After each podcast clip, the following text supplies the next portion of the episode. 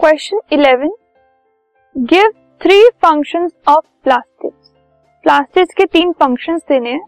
तो ये जो फ़ंक्शन हैं, ये हम तीन प्लास्टिक की फॉर्म्स के बेसिस पे देंगे। Chloroplast chloroplast is also a type of plastic ठीक है?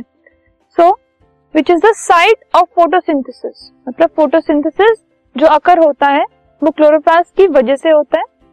और क्लोरोप्लास्ट की वजह से जो फ़ूड है प्लांट सेल्स के अंदर वो प्रिपेयर हो पाता है।